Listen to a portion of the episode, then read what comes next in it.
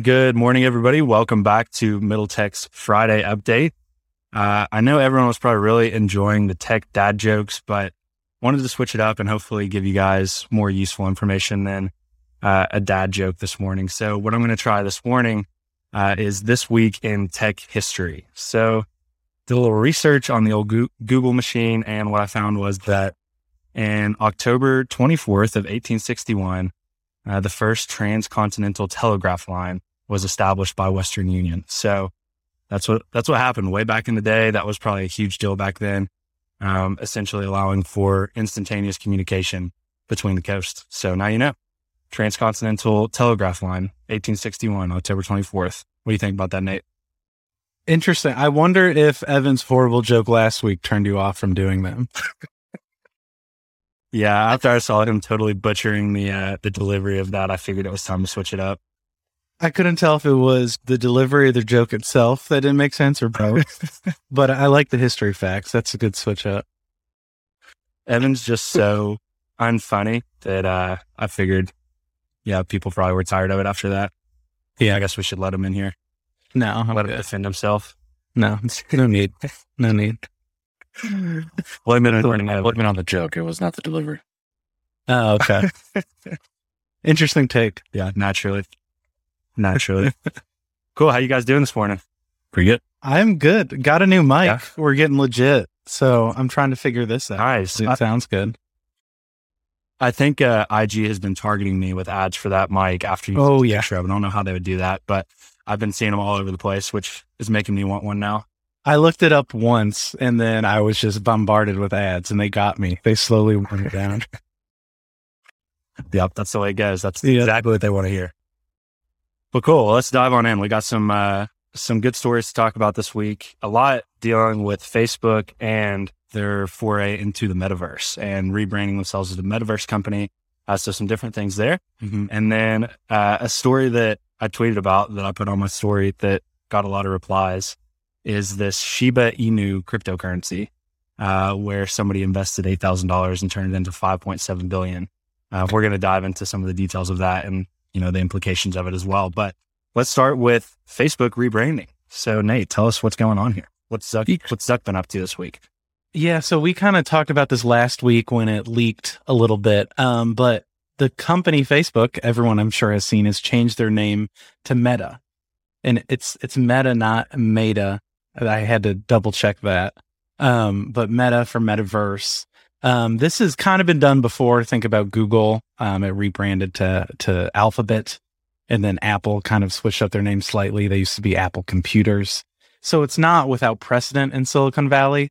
Um, but a lot of people are saying it's convenient timing for Facebook, but it also does reflect kind of that future of how they see online social interaction.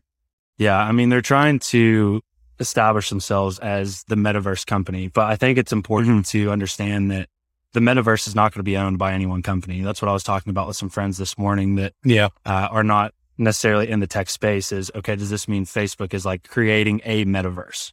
And I think it's important to understand that the metaverse is not something that one entity is going to own. Um, Facebook Facebook will be building lots of different experiences and things that you can do within the metaverse, but overall, the metaverse is going to be more decentralized than just one entity. Evan, what do you think of all this? And I think uh, some companies are going to have more market share than others. And I think Facebook's going to have a very, very large market share because of their network effect. You know, like when you go into the metaverse, you want to be with other people oftentimes, and you're going to find those people on Facebook. So they might have the network, you know, just like in the real world, they have the network uh, of connecting with people socially. You know, the metaverse, they might just try to translate that into yeah. that as well. And I would say that's the, probably their play here the other interesting part that we're going to talk more about here in a second is, you know, they're probably going to start transitioning a little bit more to a hardware company. Not completely, you know, they're always going to be largely a software company, but they've got to move more towards hardware. That's why you start to see Snap and some of these other companies doing the same thing, which is if you want to access the metaverse, you've got to have some piece of hardware. And right now, most people are accessing the internet via Apple. And you know, Facebook's got to find a way around that. This idea of like the metaverse, like we are just talking about it, of, um, you know, like it's this no company owns it. You can travel between experiences. And the idea is you'll be the same avatar, you know, traveling between experiences. I don't know how realistic that is though.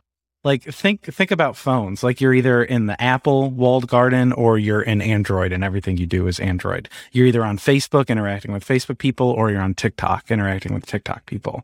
Like th- we don't have an internet that's just completely free and open. You can travel anywhere with the same thing and the same stats. We have a we have a business focused free market that is incentivized to close off their experiences. And so Facebook creating their version of the metaverse, I could see being a market leader. I don't see them just opening that up to anybody who wants to plug into it. And you, I could take all my Facebook stuff and leave and go somewhere else. I don't see that happening. Yeah. Um, I definitely think that in terms of what Facebook's interests are, they're not going to want to do that. But the way I understand the metaverse, or at least the, the ideal version of the metaverse, is going to be largely decentralized or decentralized as much as it can. Um, and that's a lot of talk around Web3 and where that's leading. So I totally agree with you. I think that Facebook is going to have uh, those network effects where a lot of people are just are familiar with them and are going to be using their services within the metaverse.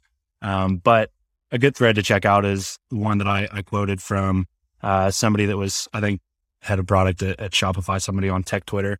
He did a really good breakdown of what all led us to the metaverse that helps you kind of get an understanding of what is this kind of thing. Cause I feel like you, uh, it's almost like one of those, you know, fairy dust type of things that you can think of. It's just a buzzword. What is the metaverse? Yeah. Um, so I'd, I'd recommend checking that thread out. We actually had an episode with Ethan Gill, who is a Facebook developer, where we talked a little bit about the metaverse and, and all the implications of it. So if you're wanting to learn more about it, I would definitely recommend that.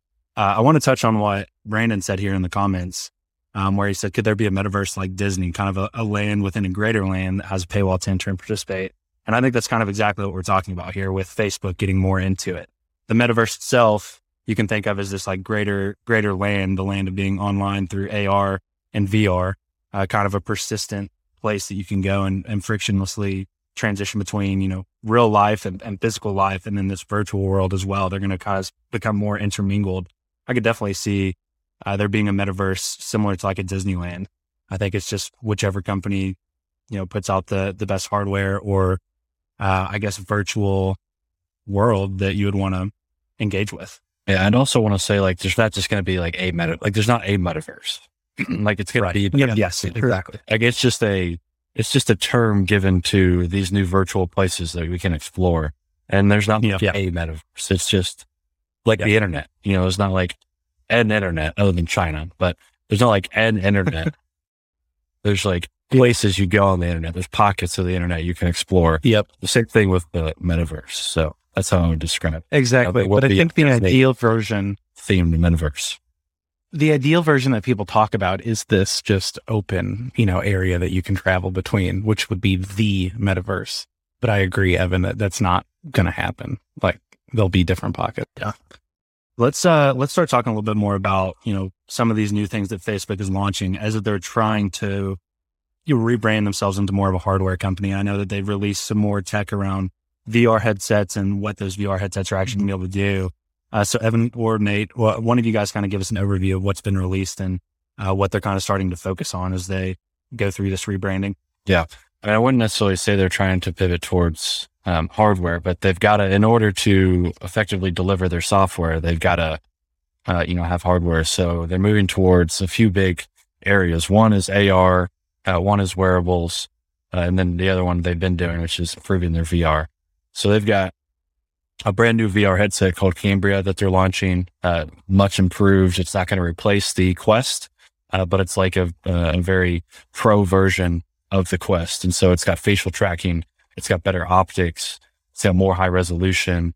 Uh, so it's got more uh, premium features, and they're going to be launching that next year. Uh, there was rumors of a smartwatch, so some some photos of a smartwatch leaked. Um, I assume they want to get into the watch game for tracking vitals, for tracking, you know, different things about movements. Uh, they've got a project uh, that they've got called uh, Project Aria, uh, which basically you can control the virtual screen with your hand and your wrist. So it tracks your hand movements uh, using a neural interface. And I assume that's part of their play with the smartwatches. If they can integrate that into the watch over time, uh, they'll probably want to do that so that you can, without having to uh, look at a screen, uh, move and interact with that screen. Because most of the time, like if you want to touch the screen now, you've got obviously hold in your hand and your hands are not free. But Mark Zuckerberg's envisioning this world where you're in VR or you're in AR and your hands are free because you're not going to be needing a computer to power that experience. And so the, thus they're going to need some kind of way to interact with that, uh, that UI. Um, let's see what else here that I didn't mention. They've got a few apps that they're launching. They've got an, uh, a Spark platform where a lot of these uh, metaverses, metaverse experiences are being built in VR and AR. So they're launching a geofenced AR effect uh, or a geofence AR platform. So it's part of their Spark platform, but essentially think about Pokemon Go. Uh, the reason that was special is because they were able to geofence areas where you could go battle Pokemon. Well, now they're just building an API for somebody to come along and build any kind of experience via uh, geofencing for AR. And then finally, one other thing I want to mention is uh, they're starting to create apps to allow anybody to engage with the metaverse, engage with AR.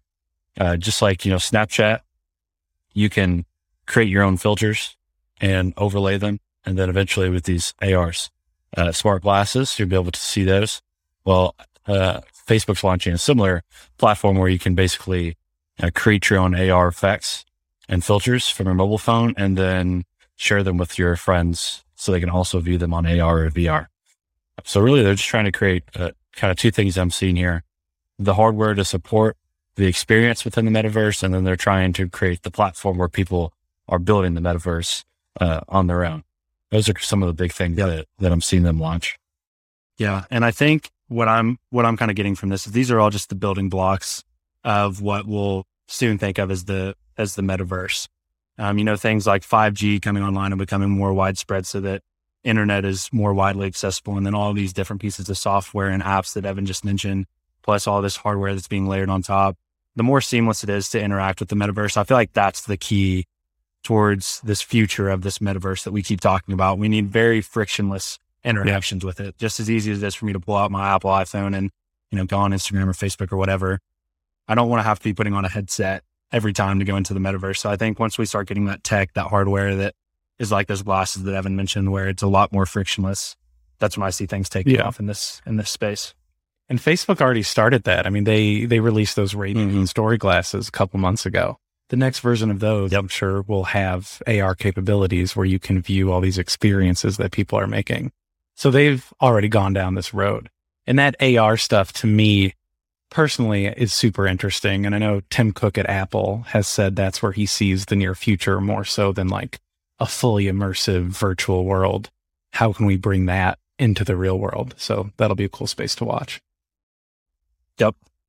All right. Well, let's uh, transition on to this last story that we've thrown on here, which is arguably one of the most ridiculous headlines that I've seen, maybe ever. Um, but let's let's kind of dive into what this actually means, what the implications of it are. So, this was inspired by a tweet that uh, Morning Brew put out. If you're not following Morning Brew or subscribe to the newsletters, highly recommend it. Um, it's how I learn a lot about the tech space and, and stay up to date. Um, they tweeted out this wallet bought roughly $8,000 of SHIB, which is uh, a cryptocurrency called Shib- Shiba Inu, I'm pretty sure, which is essentially a shitcoin of a meme coin uh, going after Doge. Um, so somebody bought $8,000 last August and that is now worth $5.7 billion after this recent huge run uh, that Shiba Inu has taken. So roughly $8,000 to 5.7 billion in 400 days. Um, at the onset, I really just don't think something like that should be possible. Well, first off, I think it's worth mentioning that whoever made this investment is not going to get 5.7 billion out of it. Uh, as soon as they try to liquidate all that, because they have to have yeah. somebody on the other side. As soon as they try to liquidate that, it's going to crash the market for Shiba Inu simultaneously. Now they still might get a, you know, millions out of it. I don't know how much, but it's, it's not going to be 5.7 billion of liquid, uh, and essentially being able to turn it back into cash. So, uh, Evan and I have been talking about this. Interested to hear your, your thoughts on this as well, Nate. Uh, arguably one of the most ridiculous headlines that I've seen in years. yeah. I mean, it's wild. I mean, think of how many crazy bets like this we don't hear about because they go to zero. Like eight thousand dollars on this shitcoin last August would have like you would have called that person absolutely insane. I mean, they were almost valueless at that point. That's why it's gone up so much. It's crazy that like crypto provides somebody the opportunity for that amount of upswing. I mean, it of course also provides the opportunity for that amount of downswing. So I haven't really thought about the the ethics and like if it should be legal or not, how how that can happen, but I mean, it's obviously just a highlight of this market, is how I'm thinking of it. Yeah, I mean, it's just fake. Um, it's just fake. It's just a fake like value. It's just fake value. So, like, in order for value to be created, like, there's got to be something fundamental behind it, or Yeah. that people, you know, have to say, you know, it's worth that, and you can exchange it with other people. You know, he's not gonna be able to exchange. You know, this is not a like this is not a healthy market, so it's just fake. Like, he's not. gonna There's not another. There's not another side to this that's going to take that trade. So, like, it's cool headline, uh, and this is what's happening with a lot of these coins is that they're just fake. You know, it's just like it's nothing to to to really take seriously. Is what I'm saying. Yeah. Could you say the same thing about like a public company where the founder CEO owns a large percentage of the stock? No, they could. So, like, if Elon wanted to liquidate a large portion of his, you know, there'd be people willing to take that all day because there's fundamentals and there's a balance sheet, there's cash, there's assets. With this, there's nothing. So there's there's no value. There's no true real value here. Here is what I'm saying. It's really just Well, now you're getting into the, the idea of crypto in general. Is there a value to crypto? Well, that's one of the arguments that people are worried about with crypto is that there's no fundamental value behind it. Uh, with the, you know, with Bitcoin, the only thing that is really valuable about it at all is the network effect and other people saying that it's worth something and that they're willing to hold it and that it has value. The second that people say that they're no longer buying it or they don't want it and they start liquidating or they say it's not valuable, then it goes, it could theoretically go to zero because there's no fundamentals. That doesn't happen with the Mhm. stock. Whereas as people start selling it, it can only go so low because there's fundamental values on the balance sheet that keep it that rate. You know, a stock cannot Yeah. go to zero.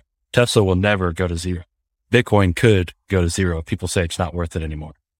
Well, I mean, unless the underlying business just goes bankrupt. I mean, just Yeah. to put that caveat in there, it could it could theoretically go to zero. I'm interested what Ryan, who's in in the comments, is thinking about all this talk about Bitcoin. I know he's a big Bitcoin maximalist, um, but in general, I I agree. Um, when I see something like these, where it's just it's literally a joke, like this is the internet age that we live in, where uh, a joke coin, somebody literally started this as a joke of Dogecoin. Yeah. Uh, when something like that joke. can, yeah, it's this has become like the seventh biggest cryptocurrency by market cap. I mean, that is that just doesn't that doesn't seem right. And uh, something that I've kind of been saying, and when I put this on my story, and people were DMing me about it, saying how ridiculous it is, is kind of exactly what Evan said. Like if somebody were able to actually get five point seven billion dollars worth of, of cash out of this and actually use that those that amount of value, and this person created no value for society to get that kind of money, which I think is probably one of the most upsetting parts of this if they were able to actually realize uh, the gain on that. So, just overall, it's just a perfect snapshot of where we are in the market and where the internet is right now. And I don't know, man. It's just it doesn't it doesn't feel right to me. It just doesn't. I'm sit right. surprised you guys feel that way. I'm surprised. Like, Really? What? Yeah, elaborate. What? Why? Why do you not feel that way? I don't know if I feel that way or not. Um, I haven't really thought about it, but you know, this decentralization, the idea where, you know, people can use these platforms and these literally tokens, these things to, to do what they want on the internet and provide value or not. You know, the value is what others say the value is. I mean, that's kind of the idea of crypto and the idea of the future decentralized internet. So if enough people have bid up this token to say that it has value in the world of pure decentralization, isn't that the value in and of itself? If that's right or not, I don't know. But that's that's kind of the whole trend in the internet and web three and everything. Yeah, I mean, when you have people that are literally pumping it in like Wall Street bets Reddit groups and just doing it because it's like a joke to them or a meme, and they're just like trying to pump it just just for the sake of pumping and dumping it, or you know, speculation. Yeah. Um, you know, I feel a lot more solid about Bitcoin. Like I I do own some Bitcoin, um, and Ethereum and a couple of the other ones that I feel more more confidently about. But this one is just is you know, it's made as a joke. So Yeah, But- for sure. who knows? I, it's, Enough people it's, bought it's the joke space still yeah, it's the space is still like hard to understand when stuff like this happens. You see it and you scratch your head and wonder what's going on. I guess Evan decided he was Yeah. done for this. He's just done. He- He's gone. cool. Yeah. Now, um, so that's that's all I got on that story. You got anything else you want to add, Nate? Uh, no, I, it'll be interesting to see it play out. Um, yeah, I mean, if if this shouldn't be possible, then that means regulation, which I think we all think is coming on some level at some point. So Yeah. we'll see. Yep, for sure. Well, let's uh let's talk about what we've got coming up in the pipeline in terms of content and other episodes coming out. Nate, do you want to fill us in on the weekend thoughts that we're gonna have tomorrow? Yeah, weekend thoughts um, actually ties in a little bit to the wearables we were just talking about, and then um, Brandon's question about Apple in the chat. Um, it's Halloween weekend, scary time, so I was trying to think of some scary uh, tech topics, and your health is a pretty scary one, and how technology can track it. Uh, so we're talking specifically about Apple on weekend thoughts tomorrow, and what some of the potential downsides of all the health tracking they want to do could be but then is that possibly outweighed by the benefits? And I would argue that it is. So that's tomorrow. Interesting. Cool. Be excited to listen to that. Yeah. Uh, then on Monday, we have an episode coming out with Victory Hemp. Um, so Evan and our new uh, guy that's focused on ag tech, Lincoln Day, uh, sat down with the founder and CEO of Victory Hemp to talk about what they're doing in the state. Evan, do you want to give a, a just a quick synopsis on what that conversation was about? Yeah, so Victory Hemp's a really cool company playing in the uh, plant-based food industry. So they're using hemp seeds, which is a great source of protein, uh, to create uh, ingredients for food. Uh, you know, for veggie burgers, for all kinds of things that people are eating nowadays that you know want to be both sustainable and healthier. Uh, they're creating basically a, a a platform for other food-based companies to use their ingredients. And it's a really cool company. They're based in um, here in Kentucky. Uh, they've raised uh, a lot of money. They have a great story on how they raised that money. A lot of R and D has gone into this, uh, and they're starting to partner with some pretty uh, well-known brands. So uh, they're well on the way to becoming, you know, a big staple within the uh, the food industry. Because hemp is just something that is not talked about enough, and they're doing a great job leveraging it. Nice. That sounds awesome. Well, that's coming out on Monday. Other than that, uh, go Cats this weekend. Let's beat Mississippi State. Big one. Have a great Halloween. Yeah, stay safe celebrating. Uh, send us some of your costumes if you feel like shooting us a DM. And have a great rest of the Friday. We'll see you next week. See y'all.